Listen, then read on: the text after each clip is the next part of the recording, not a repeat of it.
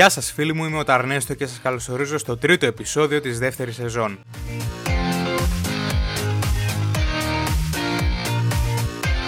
Μπορείτε να ακούσετε το podcast σε Spotify, Apple, YouTube και Google, αλλά και να ακολουθήσετε τις σελίδες τους στο Facebook και στο Instagram. Στο προηγούμενο επεισόδιο κάναμε μια συζήτηση με το Διονύση για το Smallville και σε αυτό ήρθε η ώρα να τη συνεχίσουμε με το δεύτερο μέρος του αφιερώματος για τη σειρά. Είναι ώρα για Smallville λοιπόν με αναφορά στη σεζόν 6 έως 10 σε κάποιες πληροφορίες για τη σειρά αλλά και ορισμένα fun facts. Πάμε να ξεκινήσουμε τη συζήτησή μας και είναι ώρα για Smallville μέρος δεύτερο.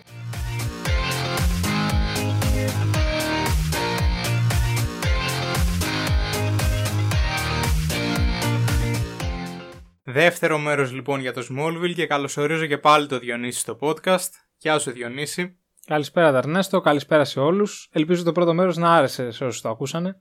Και εγώ το ίδιο. Σε αυτό το επεισόδιο θα συνεχίσουμε από εκεί που μείναμε στο προηγούμενο. Θα μιλήσουμε για τη σεζόν 6 έως 10 για να ολοκληρώσουμε και τη σειρά. Στην έκτη σεζόν λοιπόν βλέπουμε τον Clark να φεύγει από τη ζώνη των φαντασμάτων όπου είχε παγιδευτεί στο τέλος της πέμπτης πέφτοντας στην παγίδα του Brainiac Ο οποίος είχε έρθει, όπως μας είχε πει... με τη βροχή των μετεωρητών στο τέλος της τέταρτης σεζόν. Μαζί με τον Clark όμως δραπετεύουν και αρκετά φαντάσματα από εκεί και αυτό είναι το θέμα της συγκεκριμένης σεζόν το να τα μαζέψει δηλαδή πάλι ο Κλάρκ και να τα στείλει ουσιαστικά από εκεί που ήρθαν. Στη ζώνη των φαντασμάτων. Ουσιαστικά δηλαδή πρόκειται για ακόμα ένα μέρος της ολοκλήρωσης της προσωπικότητας Σούπερμαν. Δεν έχουμε φτάσει εκεί. Οπότε τώρα μετά από το μικρό επίπεδο, αν μπορούμε να το πούμε έτσι, των ε, τεράτων του Smallville, των τεράτων που δημιουργήθηκαν από τους ε, μετεωρίτες, έχουμε πάει στο επόμενο level που είναι τα φαντάσματα του Krypton. Άρα πλέον πρέπει να έρθει σε επαφή με το δικό του πολιτισμό, τον πολιτισμό μάλλον του πλανήτη.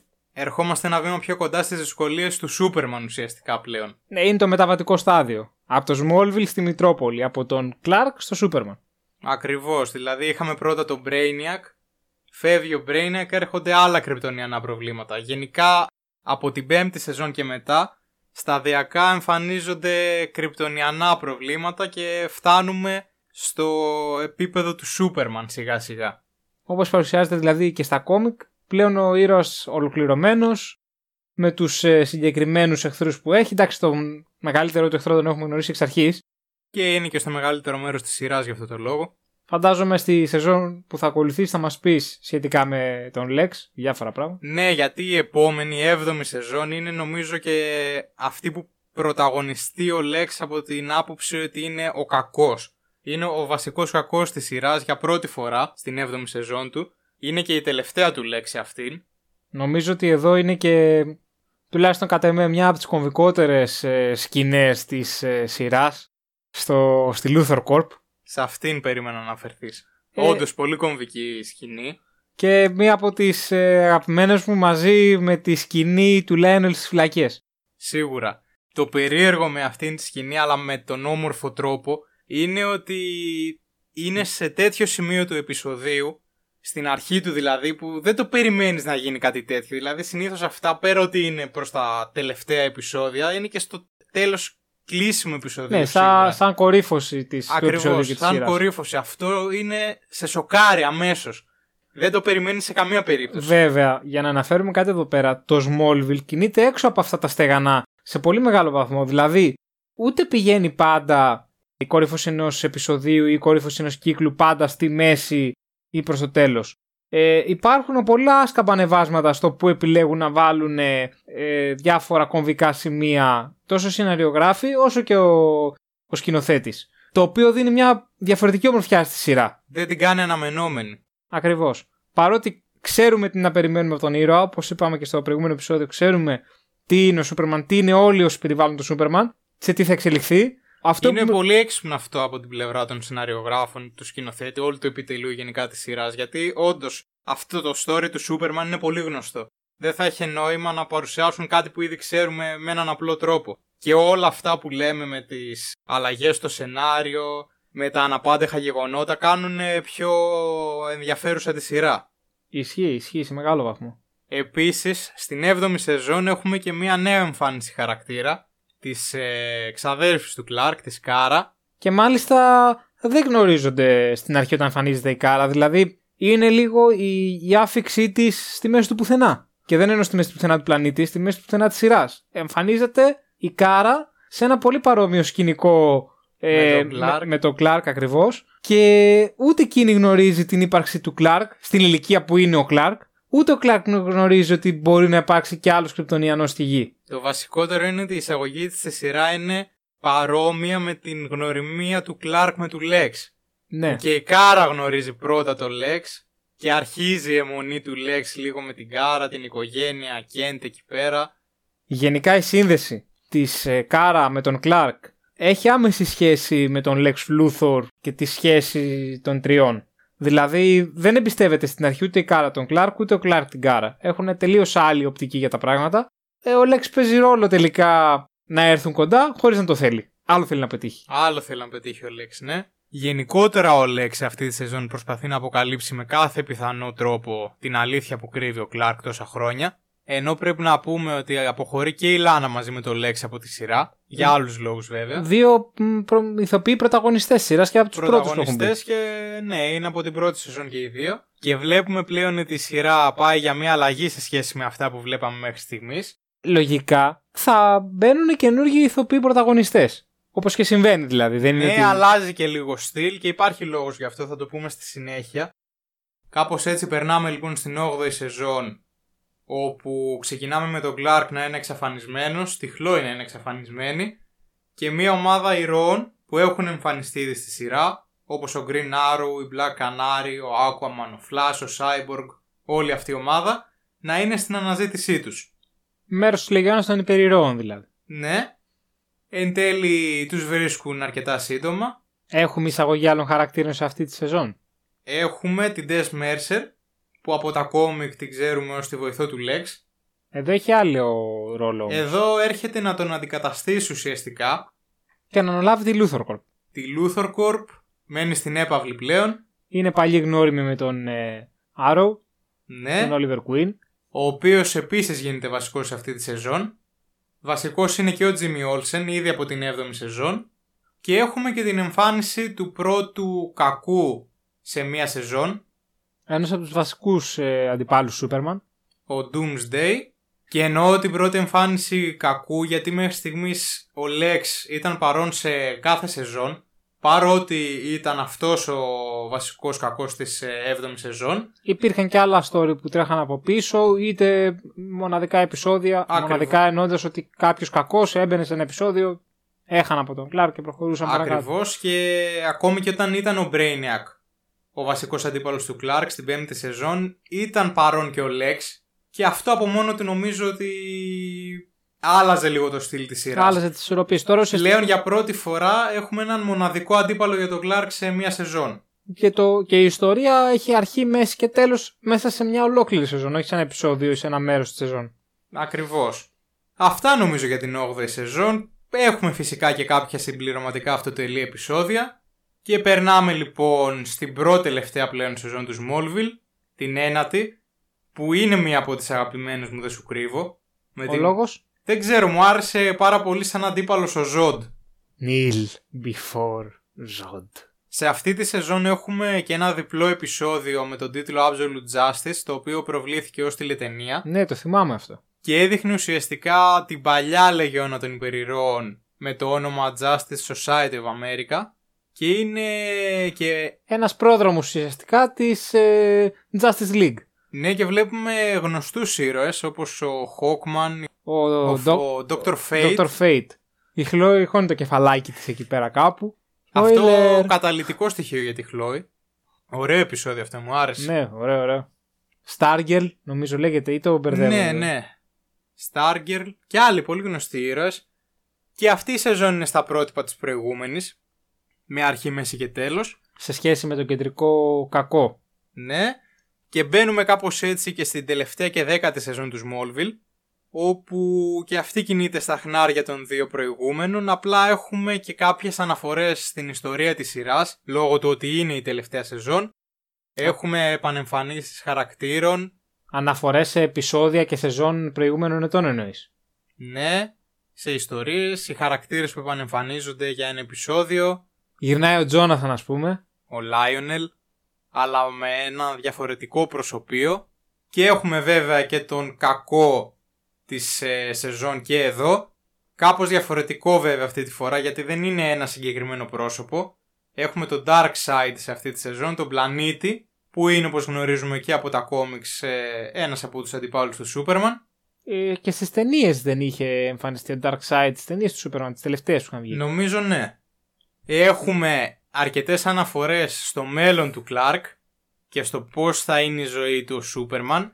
Είναι περισσότερο σημάδια που μας δίνουν, όπως μας είχαν δώσει και σε, πολλές, σε πολλά σημεία των προηγούμενων ετών. Δηλαδή, Απλά πλέον είναι πολύ πιο έντονο. ναι, ε, π.χ. θυμάμαι σε παλιότερη σεζόν τυχαία να αφήνει μια κόκκινη κάπα πάνω στο φράχτη του αχυρώνα ή να του στέλνει η μάνα του μια στολή μπλε κόκκινη που κάπως μοιάζει ας πούμε σε αυτή του Σούπερμαν. Πλέον ε, έχει συμβεί η αλλαγή στο ντύσιμο το καθημερινό, στο πώς εμφανίζεται στο, στην Daily Planet. Είναι πιο Και καλοντημένος. αρχίζει να χτίζει μαζί με τη Lois τον ε, χαρακτήρα του Clark Kent, του Ατζαμί. Ακριβώς, ναι, σε μια συνεννόηση για να καλύψουν τον άψογο χαρακτήρα του Σούπερμαν. Που άλλωστε δεν μπορεί να τραυματιστεί, δεν γίνεται να είναι ατζαμής, όλα αυτά που ξέρουμε. Και έχουμε πια και τη σχέση του Clark με τη Lois, που έχει μάθει την αλήθεια. Ε, είναι μαζί, τον καλύπτει, σε συνεννόηση κάνουν πολλά πράγματα και στις, στα άρθρα που θα βγουν στον ημερήσιο πλανήτη και στην προετοιμασία του όπως είπες ε, και πριν στο πώς πρέπει να είναι ο χαρακτήρας του Clark και να μην κινήσουν υποψίες, στο πώς πρέπει να είναι ο Σούπερμαν γιατί δουλεύουν και δύο σε εφημερίδα, είναι εύκολο να αποκαλυφθεί η ταυτότητά του. Και κάπως έτσι φτάνουμε στο φινάλε της σειράς. Στο φινάλε, ενώ το στο τελευταίο επεισόδιο, Α. και το γενικό φινάλε της σειράς προφανώς, αλλά στο τελευταίο επεισόδιο, στο Ναι. ακόμη περισσότερο, είχαμε κάνει αναφορά νομίζω και στο προηγούμενο επεισόδιο του podcast. Ναι, μ' άρεσε πάρα πολύ ο τρόπος που έκλεισε έτσι, που τον δείχνει να ανεβαίνει στην ταράτσα της Daily Planet. Δεν πέταξε όμως. Αφού το είχαν πει αυτό. Ούτε με τη στολή δεν τον είδαμε. Μόνο Πέτα ρε άνθρωπε. το στέρνο του είδαμε έτσι ένα S. να αχνοφαίνεται. Από εκεί όμως θα ήταν πολύ ωραίο να είχαν βγάλει μετά μια ταινία και να είχε ξεκινήσει ένα σύμπαν και μια αντίστοιχη προσπάθεια όπως αυτή που ξεκίνησε στη Marvel πολύ οργανωμένα. Δεν, έκανε, κα- δεν συνέβη κάτι αντίστοιχο. Θα ήταν πολύ ωραίο σίγουρα, απλά είχαν επιλέξει ήδη να ξεκινήσουν το project με τον Henry Cavill. Αυτά λοιπόν για την υπόθεση της σειράς, νομίζω δεν έχουμε να πούμε κάτι άλλο. Κατατοπιστικό και εντάξει με τη δυσκολία που έχει κάτι στην παρουσίασή του χωρίς να πεις πράγματα για τη σεζόν έτσι ώστε να μην κάνει spoiler. Πάμε λοιπόν να δούμε τι άλλο έχουμε να πούμε για τη σειρά.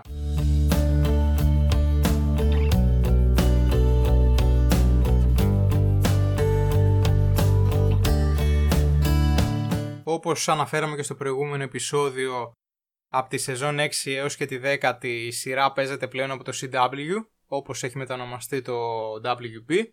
Και στην 7η σεζόν αποχωρούν οι δύο δημιουργοί, ο Miles Miller με τον Alfred Gaff, που είναι και η σεζόν που αλλάζει, είπαμε, το στυλ τους Smallville.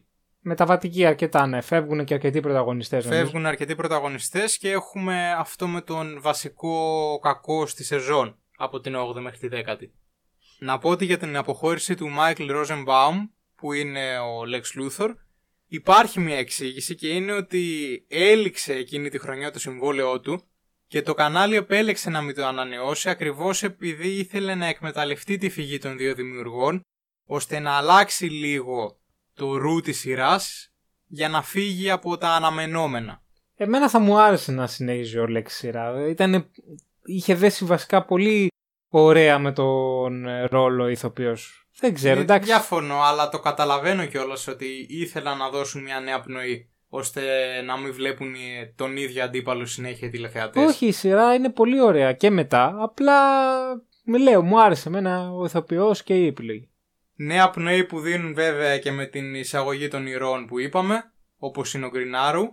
Ο οποίος, ε, αν δεν κάνω λάθος, ήταν ε, να παίξει άλλον υπερήρωα σε δική του σειρά. Ναι, ακριβώς ε, πάλι σε project των ίδιων ε, ανθρώπων ήταν να κάνει τον Aquaman πριν εμφανιστεί ακόμα στο Smallville, κάτι που τελικά όμως δεν προχώρησε. Υπάρχει ο πιλότος σειρά, νομίζω. Όχι ο πιλότος, λάθος ένα Υπάρχει τρέιλερ. της τρέιλερ σειράς. σίγουρα, αλλά δεν προχώρησε ποτέ. Νομίζω είχε γυριστεί ο πιλότος, απλά δεν βγήκε ποτέ στον αέρα. Νομίζω ότι αξίζει να γίνει μια αναφορά και για κάποιους από τους guest που έχουν εμφανιστεί στη σειρά. Σπουδαίοι ηθοποιοί. Σπουδαίοι ηθοποιοί που είχαν ήδη μια καριέρα πίσω τους, αλλά και κάποιοι που δεν είχαν γίνει ακόμα γνωστοί. Νομίζω ότι ο σπουδαιότερος ήταν ο Christopher Reeve, λόγω και της ιστορίας του με το Σούπερμαν. Για πολλούς ο καλύτερος Σούπερμαν. Έχουμε από την πρώτη σεζόν και όλα σε ένα επεισόδιο την εμφάνιση της Amy Adams, η οποία και αυτή αρκετά χρόνια αργότερα βέβαια θα μπει στο κόσμο του Σούπερμαν, ο Lois Lane, στις καινούργιες ταινίες. Έχουμε την εμφάνιση της Carrie Fisher, που είναι η πριγκίπισσα Leia από το Star Wars. Μια πάρα πολύ γνωστή ηθοποιός. Ναι, και κάνει την αρχισυντάκτρια στην Daily Planet όταν προσπαθεί να εργαστεί εκεί η Χλόη. Ενώ έχουμε ακόμα και την εμφάνιση της Kobe Smulders, πολύ γνωστή από το ρόλο της ως Robin στην κομική σειρά How I Met Your Mother, αλλά και από το ρόλο της ως Maria Hill στο σύμπαν της Marvel. Άρα πάλι συνδέεται με τον ένα ή τον άλλο τρόπο με τον υπερηρωικό κόσμο. Και τέλος έχουμε, αυτό μου έκανε πολύ εντύπωση, γιατί παίζει στη σειρά η Evangeline Lilly, η Kate από το Lost και αυτή στον κόσμο της Marvel και αυτή δηλαδή στις ε, υπερηρωικό του Ant-Man. Σύμπαν, ναι, στις ταινίες του Ant-Man. Μου κάνει εντύπωση για τη συγκεκριμένη ηθοποιό γιατί στη σειρά δεν έχει ατάκα στο Smallville. Είναι απλά σε πλάνα. Για ένα λεπτό νομίζω εμφανίζεται κιόλας. Και στο Hobbit πρωταγωνιστικό ρόλο. Και τέλος νομίζω ότι πρέπει να αναφέρουμε ότι 10 χρόνια μετά την ολοκλήρωσή του θα έχει sequel το Smallville ως σειρά κινουμένων σχεδίων όπως ανακοίνωσαν οι πρωταγωνιστές, ο Tom Welling νομίζω μαζί με τον Michael Rosenbaum. Έχω την αίσθηση ότι το Smallville συνεχίστηκε και σε κόμικ μετά το τέλος της σειράς. Ναι, συνεχίστηκε νομίζω έναν χρόνο αμέσως μετά το τέλος της σειράς σε κόμικ με τίτλος Smallville σεζόν 11 και είχε και αρκετά μεγάλη απήχηση από ό,τι έχω διαβάσει. Ξέρουμε, έχεις δει τίποτα σε σχέση με, το, με τη σειρά που ετοιμάζουν ο Welling με τον Ζαμπάουμ θα είναι... Δεν έχουν πει κάτι ακόμα. Δεν έχουν πει ούτε πότε θα βγει. Απλά την περιμένουμε. Ενδιαφέρον θα έχει πάντως. Έτσι νομίζω.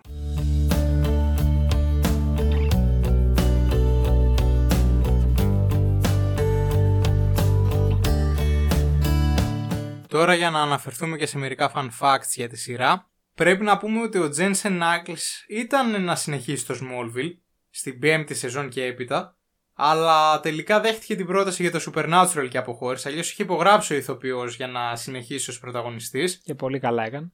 Από ό,τι αποδείχθηκε στη συνέχεια, ναι. Ενώ πρόσφατα το CW έκανε μια ψηφοφορία για τις ε, καλύτερες σειρές του και στον τελικό βρέθηκαν το Smallville με το Supernatural. Βέβαια το Supernatural κέρδισε για με μεγάλη διαφορά. Εντάξει, ήταν και περισσότερα τα χρόνια που παίζονταν στο κανάλι πρώτον και δεύτερον πολύ πιο πρόσφατο. Τελείωσε πολύ πιο πέρυσι τελείωσε.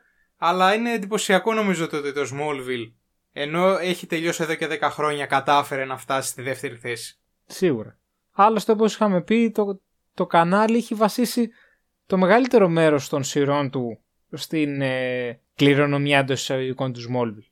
Κάτι άλλο που με εντυπωσίασε είναι ότι ο Tom Welling δεν ήξερε την original ιστορία του Superman από την άποψη ότι φυσικά ήξερε το χαρακτήρα, νομίζω δεν γίνεται κάποιος να μην γνωρίζει το Superman, απλά δεν ήξερε ακριβώς τι και πώς και αυτό ήταν ένα στοιχείο που ενθουσίασε τους παραγωγούς και τον ε, ενθάρρυναν να μείνει έτσι, ώστε να είναι στο ρόλο όσο πιο αγνός γίνεται.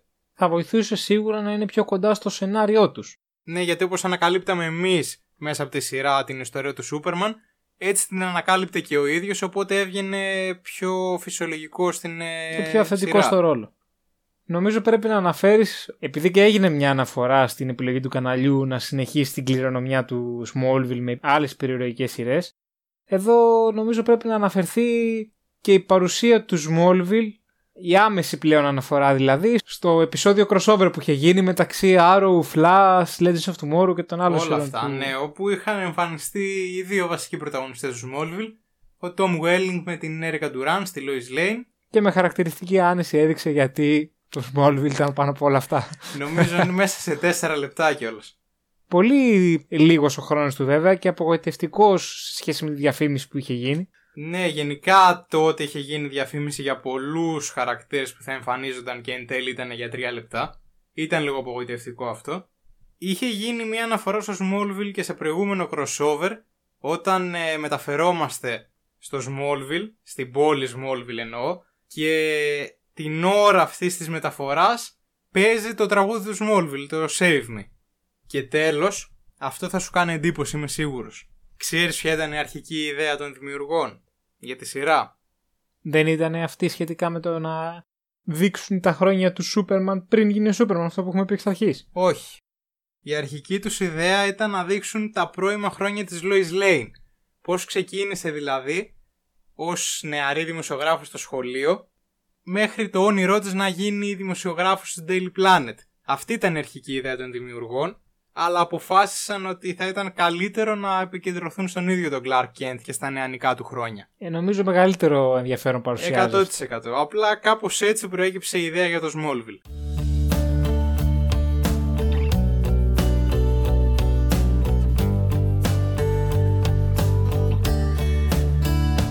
Λίγο πριν κλείσουμε το επεισόδιο για το Smallville, θέλω να μου πεις τρεις αξιομνημόνευτες ή εμβληματικές στιγμές που θυμάσαι από τη σειρά. Τις δύο τις ανέφερα και, και μέσα στο επεισόδιο, αλλά θα πάρουμε τη σειρά. Όχι με τη σειρά των ε, σεζόν, με τη σειρά που μου έρχονται στο μυαλό ως, ως εικόνες. Η πρώτη που μου αρέσει πάρα πολύ ως πλάνο, ως στήσιμο, γενικά ως ε, απόδοση, είναι η σκηνή που κουρεύεται ο Λάινολ όταν είναι στη φυλακή. Στο τέλος της τέταρτης σεζόν. Ναι. Ίσως Πολύ ωραία σκηνή αυτή. Ίσως η λέξη κουρεύεται να μην αποδίδει αυτό που συμβαίνει πραγματικά. Ε, δεν πειράζει, αξίζει, το... αξίζει να το δείτε. Η επόμενη έχει πάλι το Lionel. Είναι η σκηνή που είπαμε και πριν με τον ε, Lex και τον Lionel στη Λούθορκο στο τελευταίο όροφο. Εκεί που ο Lex πλέον παίρνει την τελική του μορφή. Αν μπορούμε να το πούμε έτσι. Και η τελευταία σκηνή που μου μπορώ να πω ότι ξεχωρίζει ας πούμε, στο μυαλό μου σαν ολοκληρώνοντας την τριάδα βασικά ε, είναι η σκηνή που ο Λέξ χτυπάει τον Κλάρκ στη γέφυρα. Το ξεκίνημα της σειράς ουσιαστικά. Ακριβώς. Οι δικές σου; Εμένα μου έχει μείνει πολύ η σκηνή με το θάνατο του Τζόναθαν Κέντ. Ναι, όντως είναι μια δυνατή σκηνή. Δυνατή σκηνή σε σημείο που δεν το περιμένεις και είναι πολύ κομβική για το μέλλον του Κλάρκ. Ισχύει σίγουρα αυτό. Γιατί κάπου εκεί νομίζω ότι αρχίζει να οριμάζει μέσα του και να γίνεται ο ήρωας που περιμένουμε να γίνει. Ω δεύτερη σκηνή νομίζω θα πω τη γνωριμία του Κλάρκ με τη Λόις. Ναι, έχει και αστείο Εμβληματική, εμβληματική σκηνή. Νομίζω εισήγαγαν το χαρακτήρα της Λόις με τον καλύτερο δυνατό τρόπο. Δεν θα μπορούσαν να το κάνουν καλύτερο αυτό. Και τρίτη νομίζω θα συμφωνήσω μαζί σου για το ατύχημα του Λέξ με τον Κλάρκ στη γέφυρα, γιατί είναι τα θεμέλια της σειράς νομίζω αυτή η σκηνή. Μαζί με τους μετεωρίτες Μαζί που με είναι τη το βροχή των πρώτο πλάνο, μετεωριτών. ουσιαστικά, ναι. Αυτά νομίζω ότι αποτελούν τα, το θεμέλιο της σειράς.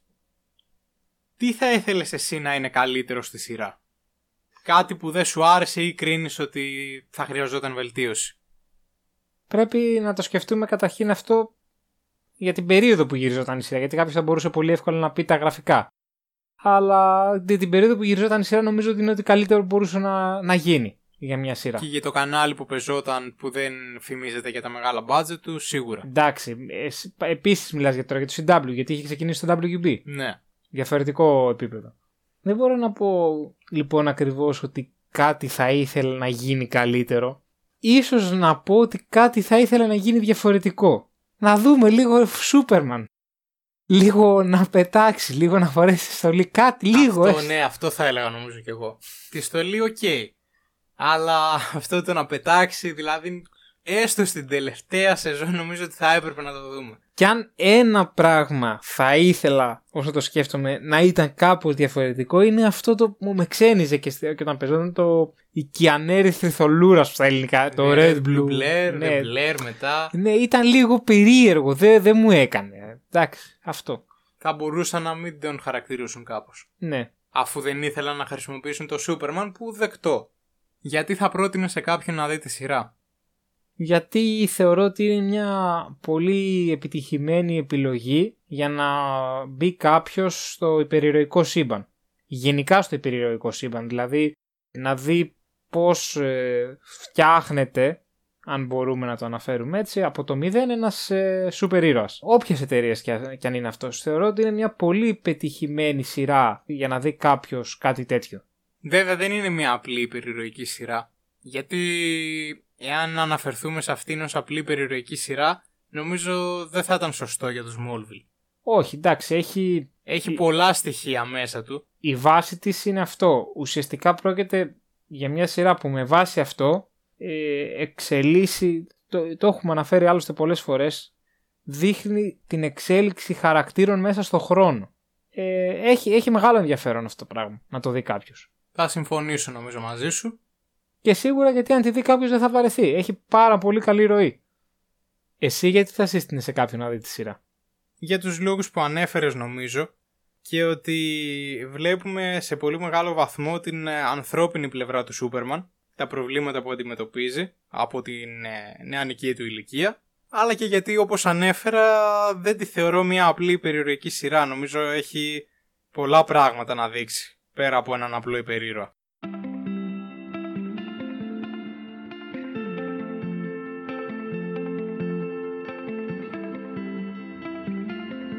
Κάπου εδώ τελειώνει το αφιέρωμα στο Smallville, τελειώνει το δεύτερο μέρος για τη σειρά.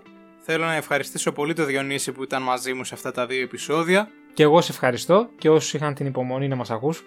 Είχαμε να πούμε πολλά νομίζω για το Smallville. Αλήθεια είναι αυτό, φάνηκε για την έκδοση των επεισοδίων. Σε ευχαριστώ πολύ Διονύση, ελπίζω να τα ξαναπούμε σε κάποιο μελλοντικό επεισόδιο. Και εγώ ευχαριστώ πολύ, χαρά μου θα είναι, καλή συνέχεια, καλή επιτυχία και στο podcast.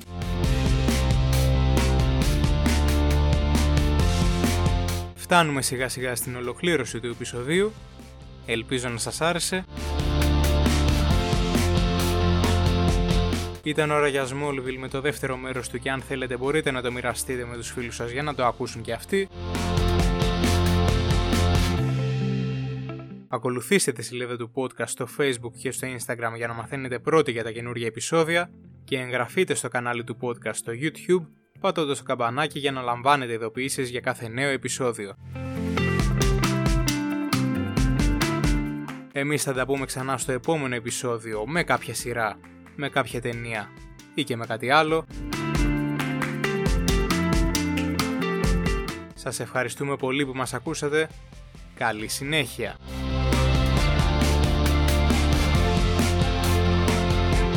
Και σε περίπτωση που δεν τα ξαναπούμε, good afternoon good evening, and good night.